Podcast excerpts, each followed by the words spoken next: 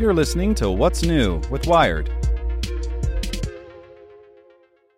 Hello, I'm Drew Robinson, and this is Tech in 2, the coronavirus update from Wired. Support for this podcast and the following message comes from TD Ameritrade. Meet their newest trading platform, Thinkorswim Web. It has all the essential tools and strategies in a streamlined interface. No download necessary. Thinkorswim Web. Trading streamlined. Visit tdameritrade.com slash thinkorswimweb to get started.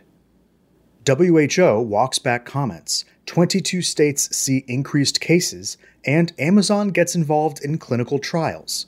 Here's what you should know.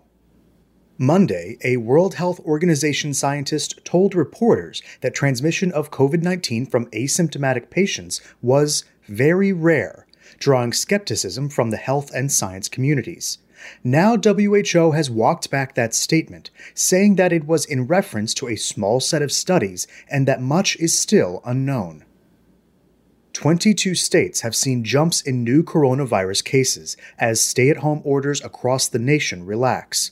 Texas, now in its third phase of reopening and increasing capacity, reported that nearly 2,000 people were hospitalized for COVID 19 on Monday, a new one day record for the state. The state's previous record also came after its May 1st reopening. Amazon is funding a clinical trial to test whether blood plasma from COVID 19 survivors can effectively treat or prevent the disease. The tech giant is also building its own testing lab and backing a study on immunity, a step that could help the global fight against the novel coronavirus, but would also make the company's own warehouses safer. Finally, here's today's one question What is herd immunity? When the majority of a population is immune or has been inoculated against a strain of virus and is therefore unlikely to spread it to the minority of people who are still vulnerable.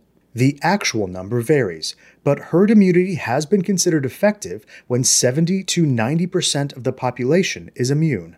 Want more news you can use? Sign up for the Tech in Two newsletter at wired.com/tt.